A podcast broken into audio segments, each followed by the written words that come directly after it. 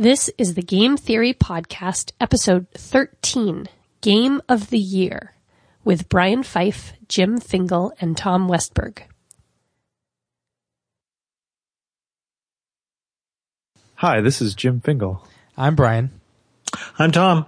And this is the Game Theory Podcast. Happy New Year. Happy New Year to you, too. And Happy New Year. And, you know, the greatest gift of all is, in fact, material things. It's Jim's new audio equipment. We're all thankful for that. And me not dying on New Year's Eve. Yeah, that was actually, that ranks higher. Little car accident. Flipped upside down on the side of the road. Had to undo the belts and drop down to the ceiling. The dogs were totally fine, and we were also totally fine. That's good. That's good. That dropping down thing was one of those things you'd always kind of wanted to try, but then at the moment you realized it wasn't as great as it was cracked up to be. Is that the way it worked? Well, it was weird how familiar the sensation of rolling the car was from like films and video games and whatnot. I feel like it had been adequately represented to me what at least the visual impression of that was like. So any gaming New Year's resolutions? I have resolved to put this podcast out once every 2 weeks. I can second that one. My main resolution is to catch up on the console games that I haven't been playing since around October because I've been waiting for Christmas. Yeah, you got a nice stack to burn through now, don't you? Yeah, we got Assassin's Creed, we got XCOM, we got Halo, we got Dishonored, we got The Walking Dead. There's been a backlash against that one. It's been interesting to watch. I was going to mention that in my... I played through episode 1 last night, and I'm willing to call it as one of the top games that I played in 2012. So it's a polarizing game. Yeah, I've just stuck with the comic books. Yeah, well, I got the comic books and then... Excuse me, the graphic novels. I've stuck with the graphic novels. Well, they're not really graphic novels. It is a comic book. Yeah. There aren't really novels. Mm. Well, I'm buying them in the hardcover books, and then, you know, sort of just blow through the whole thing and then say, okay, now what? Yeah, I get the trade paperbacks once a year. Mm-hmm. Around birthday or Christmas time. It's nice. There's a pattern here. Yeah, it's nice knowing that there's a whole long series of volumes that are waiting for me, you know, that I don't have to rush. It's similar to the way I watch TV, where I wait for a show to be canceled and then I catch up on it. No, that's the way to go. You want to sort of read the final kind of the final judge's opinion on it and then decide if it's worth your time. And I want to see how history judges it. And Tom, you're not doing so well on your resolution, which is to talk more on this podcast. Well, I've actually been keeping myself muted as much as possible so I don't hear dog feet going tap, tap, tap. So resolution is to get slippers for your dogs? Is that... They would not last long. How long would they last for your dogs? They've actually pretty tolerant for things on them. Sophia's had to have a paw bandage a number of times, and they usually last a couple of days before they chew it off. I'm impressed. It's a gentle breed, the Greyhound. Yeah, I'm reading the first book that I'm reading of 2012, Comet's Tale, a heartwarming tale of a man who saved a Greyhound who just about saved him. I didn't realize that they had saved me in the end. Yeah. That's nice. This is episode 13 of the Game Theory Podcast, and we're going with Game of the Year, right? That's what we're going to call this, for lack of a better title and better preparation. Yeah, I think Games of the Year, maybe. Yeah, I always think of that that Somebody I Used to Know song whenever I see the acronym. It messes me up. Oh, yeah. So you guys have some picks. What's your Game of the Year? Is there such a thing? Can a person choose a Game of the Year, or is it just like the Oscars? You only pick what aired at the end of the year. I'm super bad at favorites, so it helps that I played a comparatively small number of games this year, and there were a few standouts. I think it's like the Game of the Year is much easier when this is an incredibly obvious thing to say, but when there are incredibly awesome games that come out, rather than having to adjudicate between equally okay games. Yeah, choosing among the mediocre. Well, you know, the Penny Arcade report, and I believe Ars Technica also did a similar thing, which was from the editorial board. They just listed a number of games that were good in the year and didn't pick a favorite. You know, it's impossible to pick a favorite. That was a nice way to go. The gaming canon of 2012. Yeah, that's the one. Yeah, it's definitely worth a read. It also humbled me. It made it clear to me that I have not played enough games to form a good opinion. So what I'm going to come up with is going to feel like, hey, I like the Beverly Hillbillies. Well, part of this is I think if you're going to be a pro, if you're going to really review games, they spanned mobile devices, handhelds, several different consoles, even the Wii U had some picks. And that takes a lot of dedication to sort of spread yourself across all those platforms. Yes. Yeah, I feel like when I was picking my games, it was actually none of my games are not downloadable games. They're all games that I either got from PlayStation Network, Xbox Live, Arcade, or the App Store. Wow, you can get the PlayStation Network to work. I'm impressed. I could. You can't always get games the day that they come out unless you pay extra money to be on the PlayStation Network. You can get them to take your money. I'm impressed. I gritted my teeth and sat down and went through the what ended up being probably a 45-minute process of re-injecting my credit card, resetting my password, typing in my password with the PS3 controller several times in the interface. It has to be a secure password. In order to get Journey, which, you know, for me was worth it. We know how you feel, Tom. But we had a very nice... I'm just being snide about it. I don't have actual information. You should come over because my little girl was absolutely shellacked. She was even worse than when you saw her sick with a cold. But she just sat and just said, ooh, whoa. Well, then it paid for itself. Oh, yeah. Well, that was the thing. I sort of realized there was this beautiful moment where she would actually watch me play a game for a while without, you know, going all hyperactive on me. And I took it. I took the opportunity. I feel like everyone who sits and watches someone play Journey just turns into a grade A stoner. Just like, whoa, I've never seen the sky like that before. There is something about the ambiance of the game that kind of puts you in that mode. Well, it's just like the sensory delight that, you know, we so infrequently get in unaltered states. Oh yeah, and that game company really, I think, has pioneered the art of either you know, fine objects or particle movement in the context of a game to really, you know, take advantage of the power that we have, you know, first of all, and really create what feels like an immersive experience in the context of a game. Yeah, because I would say Journey is probably game of the year for me. Combination because of just how sort of arresting and beautiful it was, and also just how like goddamn fun it was to like fly around. Yeah, I mean it does sort of approach. It's one of Syracuse's picks as well, and matches well with his other favorite of Mario 64, where I keep going back to that game as the easiest one I can think of that just has pure delight of movement. You know, you just go back and play it because you like to jump and run. Yeah, and there's that tied into the, you know, now not spoiling for anyone, the multiplayer mode where you interact with some unknown anonymous person on the internet, and it becomes even more fun to move around because suddenly if you hang out with them, you have unlimited flyies. Yep. And that's an interesting thing. You know, that goes back to the whole concept of museum.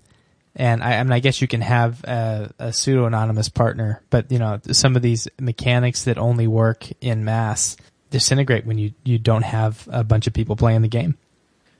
Yeah, I'm also curious for Journey, which part of how awesome the multiplayer was for me was discovering it before there was any press about it, getting it on the first day it came out, and experiencing helping people along where everyone was like equally inexperienced. I've like recently gone on and there's people with white robes and scarves that are 30 feet long, and it's it's very clearly people who are now experts who have been playing it for a long time, playing with noobs. But that was particularly fun in that one moment in history where everyone was a noob at the game and we're still figuring it out. And that's a good point. Today, you know, most of the people that are playing are the real diehards. Yeah, so now that we got the obvious pick out of the way, we can start going to all the second bests. Well, I still have a soft spot in my heart for XCOM, and that's a safe pick. That's a very safe pick for a top game of the year. Certainly, that game descended upon me at a great time where I had a little more free time and could really dig into it and enjoy it. You know, really loved getting back to. You know, all the reviewers have said it great. They take the essence of the game and modernize it in a way that's really effective. Tobold's had issues with it. I agree with a lot of, you know, his complaints, but they're really minor in the whole scheme of things. And you'll get a chance to enjoy it. Yeah, well, I'm curious, since I never played the original XCOM, do you think it's going to be? It certainly won't be the same experience. Do you think I will be able to have as near a rich experience? I do. I think your experience won't be diminished because you haven't played the original XCOM. It's just a great game. I mean, if you have that desire to play turn-based strategy games, it'll scratch your itch. And that's, you know, fundamentally what the game's about. This is a topic for another episode, but, you know, there has been a big backlash, particularly in the context of all this Kickstarter stuff, against retro games or homage games or pixel art games, and there's something to that. You know, I get where people are coming from. This is an example, XCOM is an example of a game that does not fall prey to that. Does not fall prey to the backlash or to the sort of, you know, trap of like just pandering to the aging gamers or whoever the demographic is that buys whatever comes out. They most certainly updated it. It is a game that stands alone. Excellent. Yeah, that is on my in my QU, as they say. I've got to say, I mean, the fact is that the game I've played the most this past year isn't this year's game. You know, so World of Tanks doesn't get to win. And the game I played the second most, really, I don't feel like I have a first place because it ends up being Diablo 3, which I liked quite a bit and thought was very professionally done and so forth. But at the same time, it had horrible plot and voice acting and a cynical decision to do an auction house with real money and require an internet connection so they could make sure nobody could ever sell the game to be used, things like this. I have so many problems with it that I have trouble saying, oh, this is the best game I played this year. And yet, I don't think there was another game I played more. So you voted it newest game you played this year. Right. I vote. I only have a second place. It's the best I can do. Yeah. I think that, you know, any list of the games that have been influential for us, certainly, I'll just say World of Tanks 8.0 has had a big impact on us. They introduced the physics engine. They made, you know, added a few new tank lines, and we've played that game a lot. We continue to play the game and thoroughly enjoy it, and it's a very nice low key social thing for us as well. Did 8.0 come out this year? It did. Yes. If you can count a new version, then I would have that number one for me without trouble. I don't think I could put it up against the artistic integrity of Journey or any of those, nor is it a substantial real gameplay change over the previous versions. The physics engine adds to it quite a bit and so forth, and it's graphically improved, and it now crushes older graphics cards, which we've discovered to our sorrow. But it is still a very fun game. It's a perfect free-to-play game. It's a perfect comfort grind. I mean, that's what that game represents to me, and it does what it aims to do. I'm very happy. And it's a seductive way to... For somebody who says, oh, those gold coins that I spent money on a while ago, that's just funny money. It's very seductive in getting you to spend them. I don't end up generally feeling, even though I am being nickeled and dimed, it doesn't hurt. I think you made the mistake at one point of buying in bulk.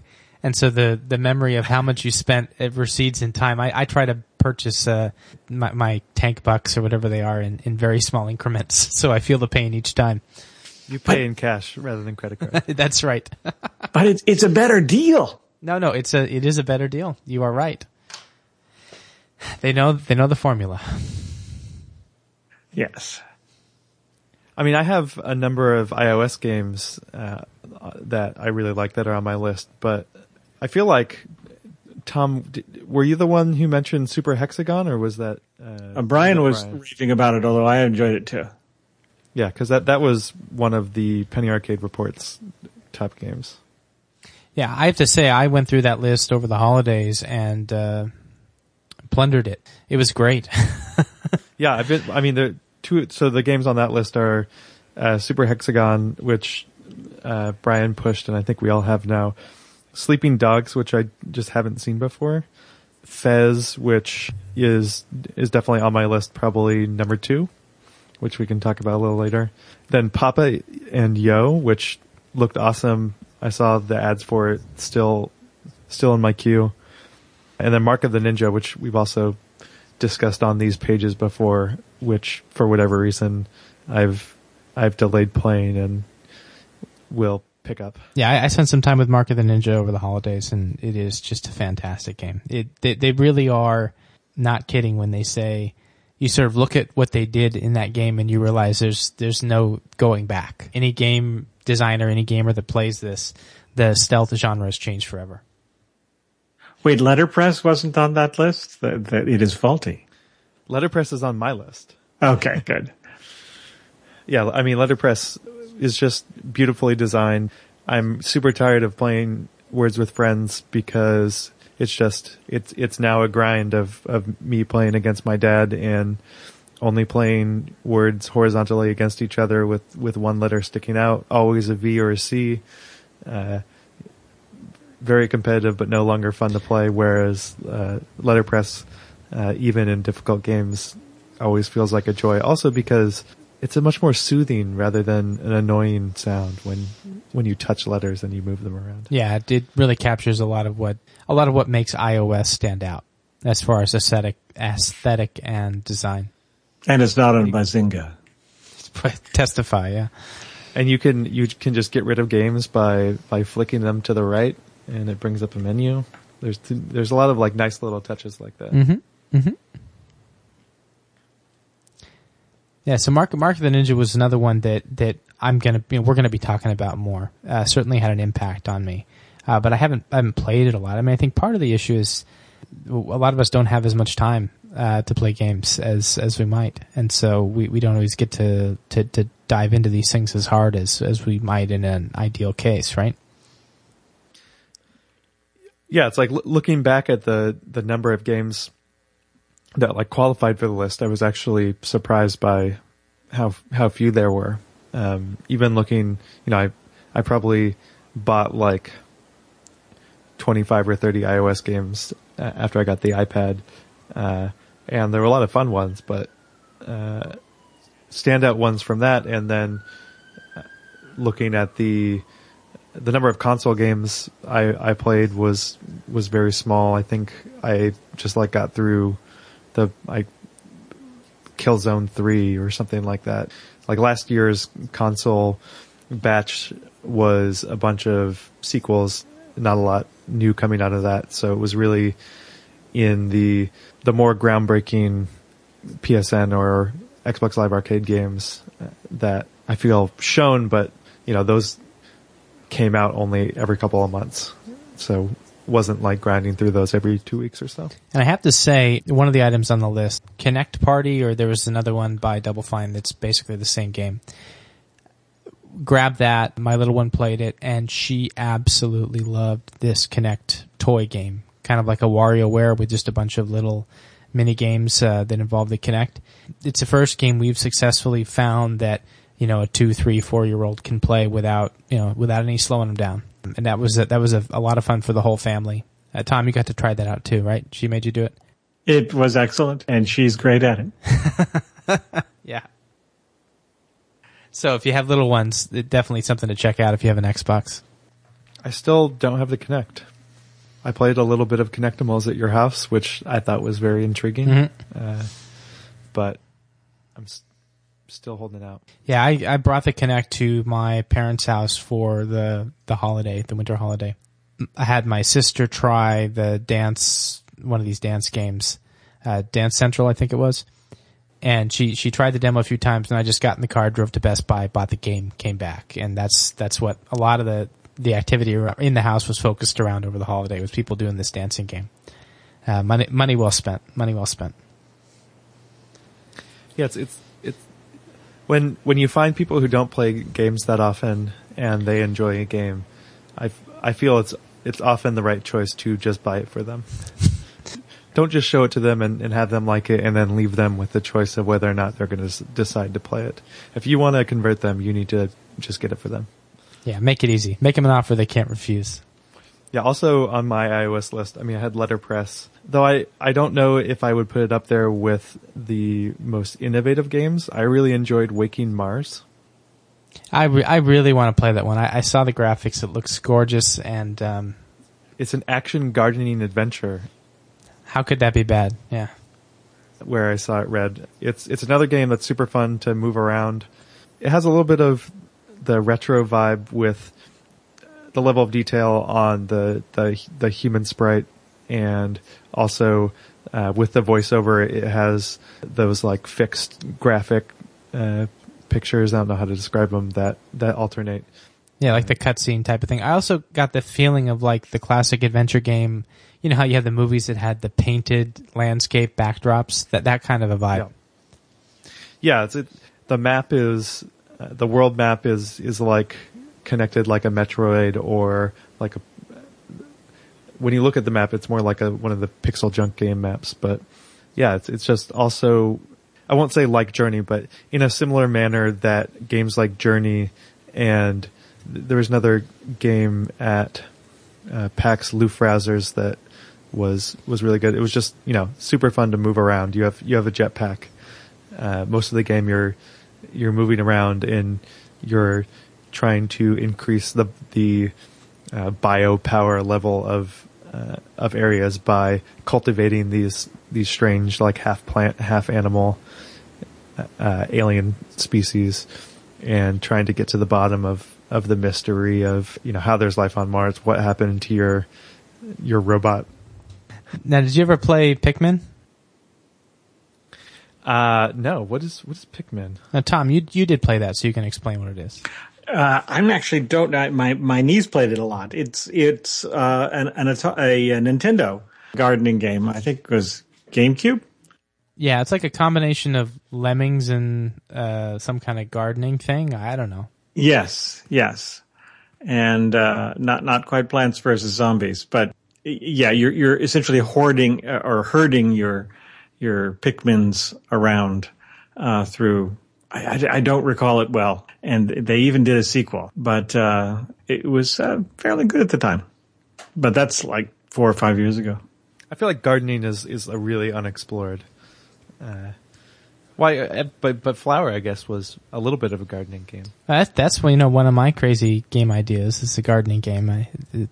There's I think a lot there. It's peaceful.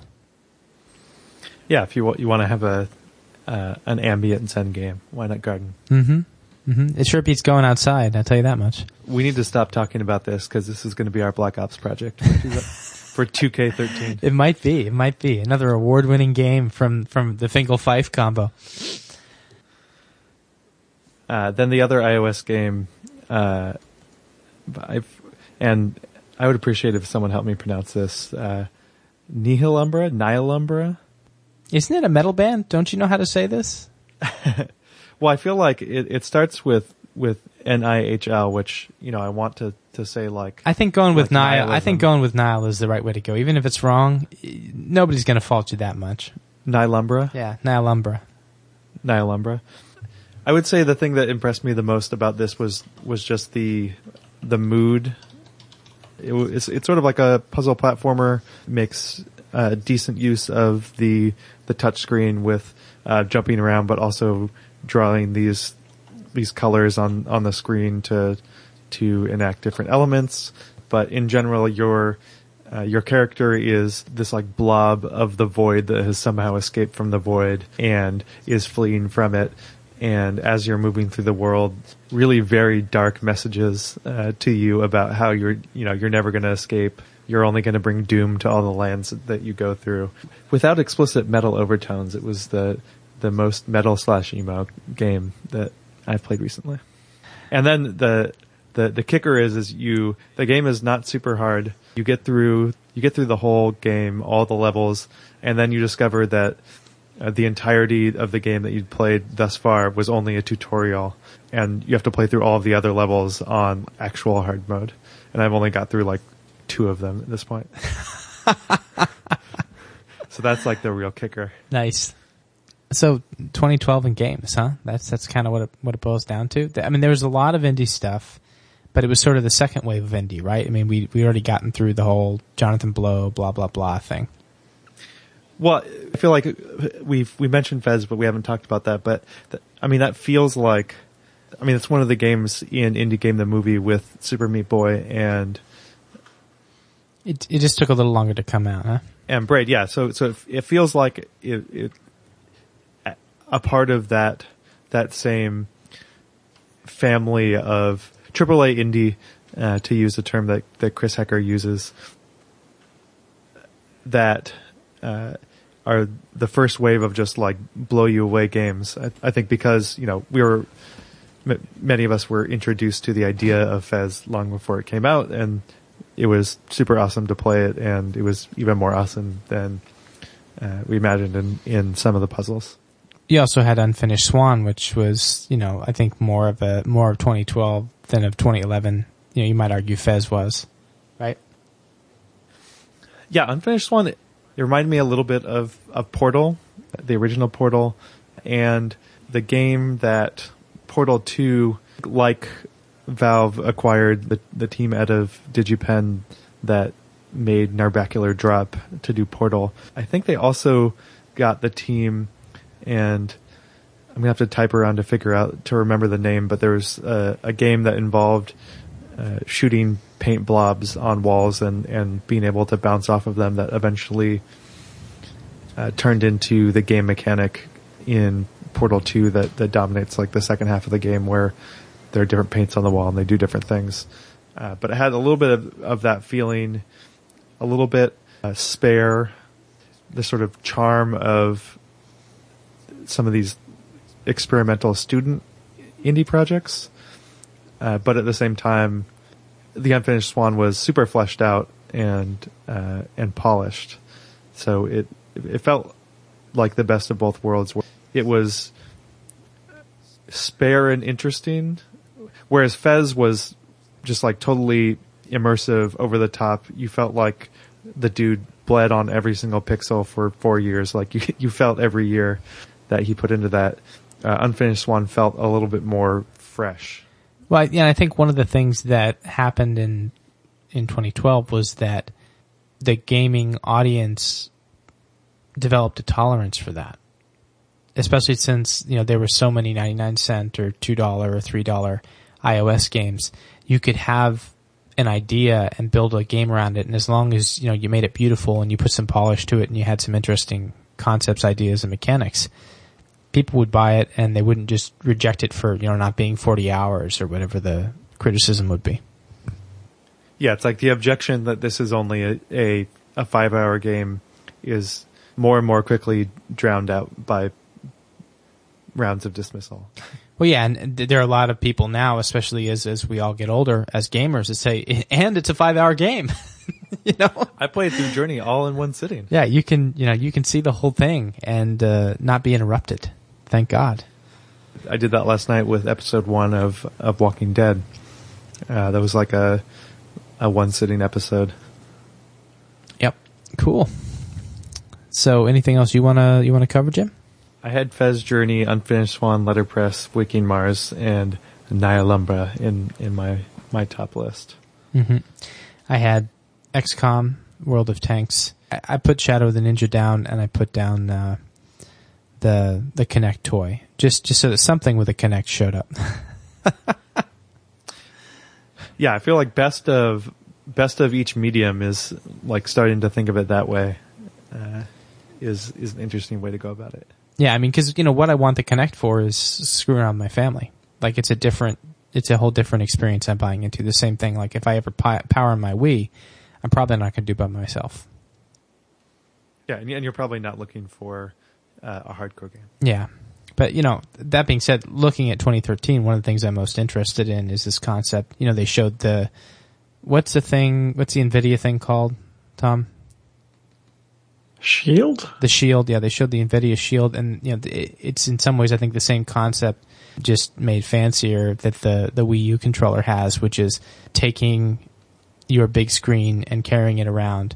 It was Gabe from Penny Arcade, a picture of him playing Call of Duty on the Wii U while his wife was playing Lego something on the big screen. So they're sitting next to each other on the couch playing two different games, one hardcore and one more casual.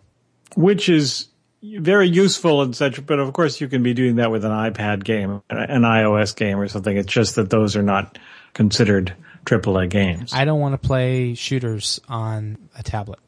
And I agree with that entirely.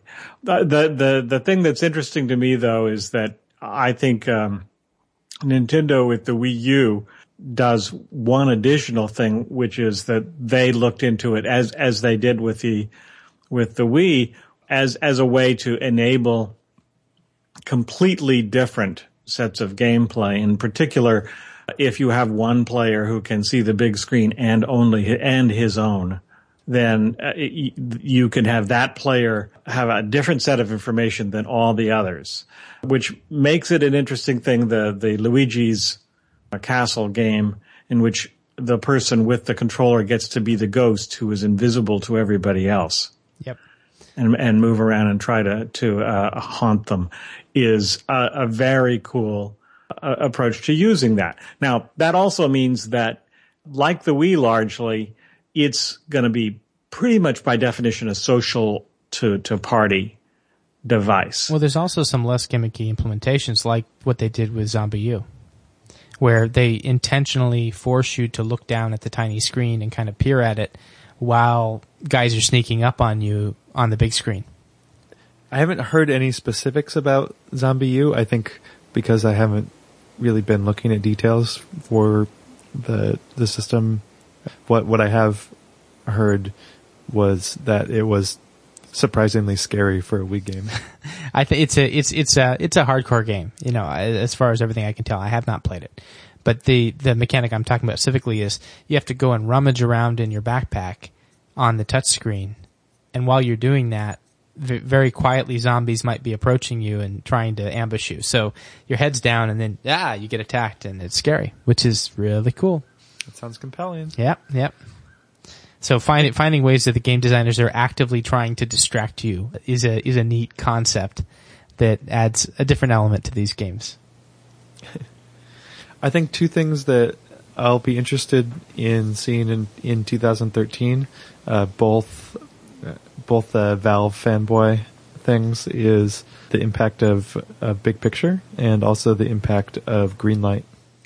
Yeah, I keep asking myself if it's time to try Big Picture, and I haven't done it yet. But as I like to say, every new computer game I buy threatens to be the next game that forces me to buy a computer. So I'm putting it off as much as I can. There's been a lot discussed about Greenlight, and I'm curious if Valve is going to continue to move towards the crowdsourced model of picking games, or if there's at least going to be some component of the curation that has been in the Steam store. Yeah, I've been watching all the titles that have come through, and they don't look bad. They all sort of pass the sniff test, but there hasn't been anything like FTL. By the way, which is another game that makes my list. Absolutely FTL. But there hasn't been a game like FTL where I look at it and say, I just have to buy this. Yeah, I need to see what this is about. Yeah, I mean, I've seen a couple of games I've played for iOS. They're on Greenlight to get onto Steam. Mm-hmm. I think Waking Mars may have been on that, and I think maybe Nihilumbra too. I'm cautiously optimistic. I'm not quite sure why we worry that much about curation and so forth. The thing is that it's pretty clear that to the extent that the iOS game market is constrained by Apple's policies of stopping some sets of content they don't like.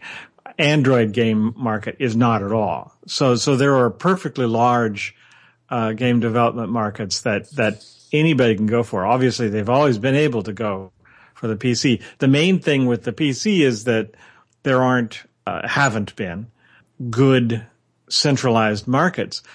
But the thing there is sort of like The Incredibles. If everybody's special, nobody is. If everybody can get into the market so that it's got tens of thousands of games, by definition, nobody can stand out. So it is kind of important that there be some first culling there. I think I'm for curation in the sense that I'm an elitist bastard, and I think that there's going to be some really awesome games that the populace doesn't support in Greenlight that I want to play. Well, we would all love to see the Jonathan Blow collection of 12 or 52 games that get released that are people he knows or people that have pitched to him, that are short form games that are conceptual that you just sort of crank through. I mean, I think we would all subscribe to that. Yeah, and those might be games that, in and of themselves, you wouldn't pay money for, or you wouldn't say, "Oh yeah, this is an awesome game that I would play on Steam." Well, like a book club. Yeah, the Steam book club. In fact, throw out your book club idea. Just do an indie game club. I think that's what you should do, Jim. One indie game a week. One indie game a week, iOS or PC. 52 weeks, 52 games. That's right.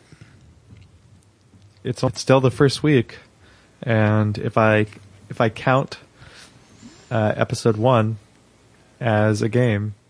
See, the problem is in the book club you have to finish the book to have it count for the week, whereas I feel like it might be a little more rough trying to finish a game a week. Well, that's why the trick is to find these kind of shorter form games or ones that you don't have to play through to get the gist, right? Well, and what does it mean to finish a game? Like Super Hexagon would be a great game that would fit in that context, right? And you're certainly not going to finish it. Yeah. Yeah. Well, if you have to get to the credits to count the game, that's a rarefied list. No, I hear you. Well, also, if you end up saying, "Well, I actually didn't like that game," then that's a failure for you for that week. Well, I like the idea of, having some castor oil in the mix, some games that you probably aren't going to like, but that you should try so that you get edumacated. Yeah. I don't think it's a failure when, you think you like a game and then it turns out you don't. Right. But you don't have a recommendation for that week is my point. Yeah. You have a review for the week more than a recommendation. Yes. Yes.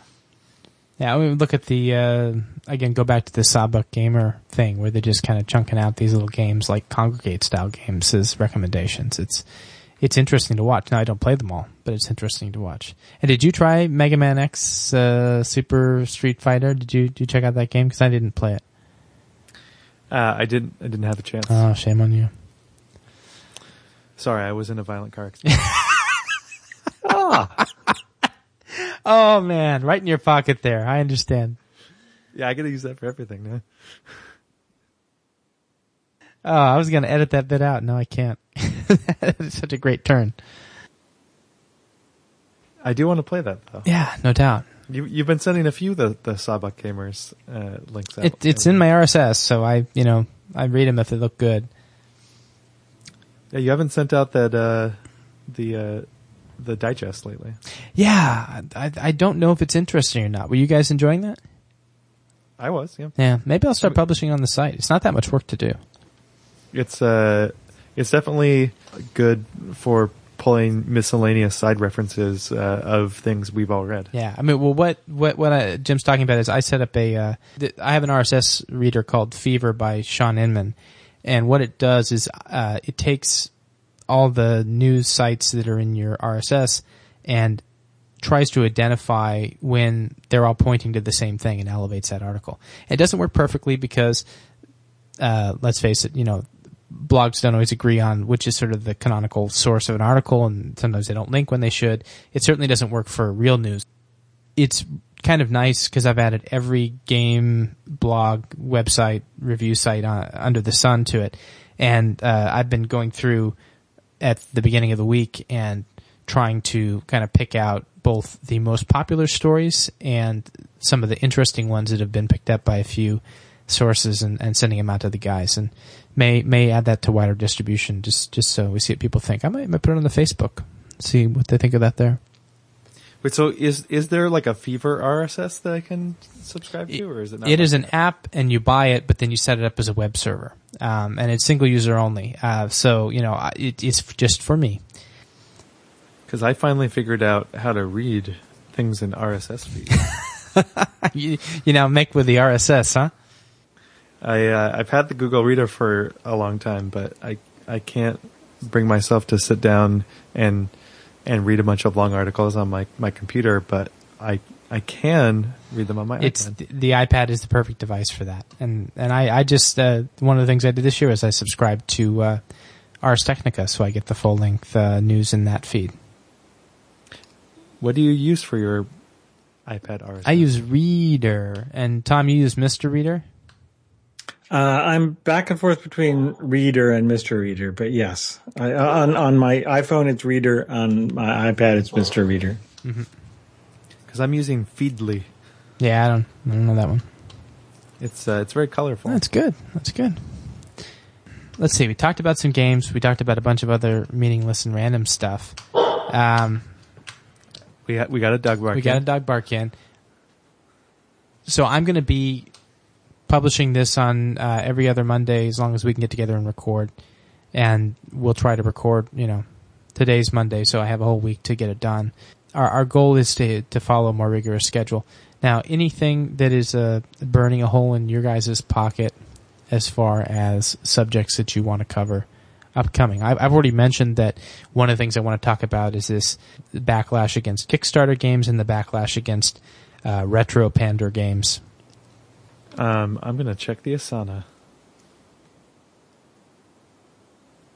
I do. Well, so one thing, if you want to go to a 2-week schedule, do you think we should shoot for 45-minute episodes? We don't need to make them long. They'll be what they are. I mean, this is a short one, but it's in part just because we're working the kinks out, yeah. Getting back into the swing of things. I'm sort of interested in game distribution platforms like Steam and so forth, how that has changed and how the iOS things have changed, and then potentially because it's fairly clear that Valve feels threatened by the Windows 8 store, that they feel that they may actually be, that Steam may be shut out of the Windows platform, which is why they're actively calling Windows 8 an evil thing that game developers shouldn't support, and why they've jumped to Linux, and why they've done the big screen, and why they've done they're pushing hard. I think they're afraid, and I hope they're wrong to feel it, but they might be right, because apparently under the Metro environment, Metro games, in other words, Windows RT, must go through the Windows Store. Yeah, they have to. If you want to use the APIs, you gotta do that. The other thing is there's this whole concept of like buying a physical disc and then locking it to your console so you can only play it on your console. I mean, it's like a bad Nintendo dream. Right. The notion, the thing that Sony patented was a little RFID tag that could go on would be on the spinning disc in your console, and the first time you played it, it would communicate, and I believe the console could actually write to the game disc to say, okay, now you're only going to ever play on this console, and so forth. So the next time, if you put it in a different one, it would say, no, sorry, this has been sold once to one person and can't be used again. Yeah, that's the I don't know why we don't just move to user accounts. You can, have 5 devices or whatever, and transition. I mean, listening to Syracuse talk about setting up the Wii U, it took him 8 hours. I think the Wii U is doomed, and it's not at all clear to me that Sony and Microsoft are going to bring enough interesting in their next generation to make people pay $200, $300 for it again. So thanks for the session, guys. I will talk to you in a couple weeks. Good thing. All right. Bye-bye. Bye. This has been the Game Theory Podcast, Episode 13, Game of the Year. We will be resuming our normal bi-weekly schedule for the rest of 2013. Thanks for listening.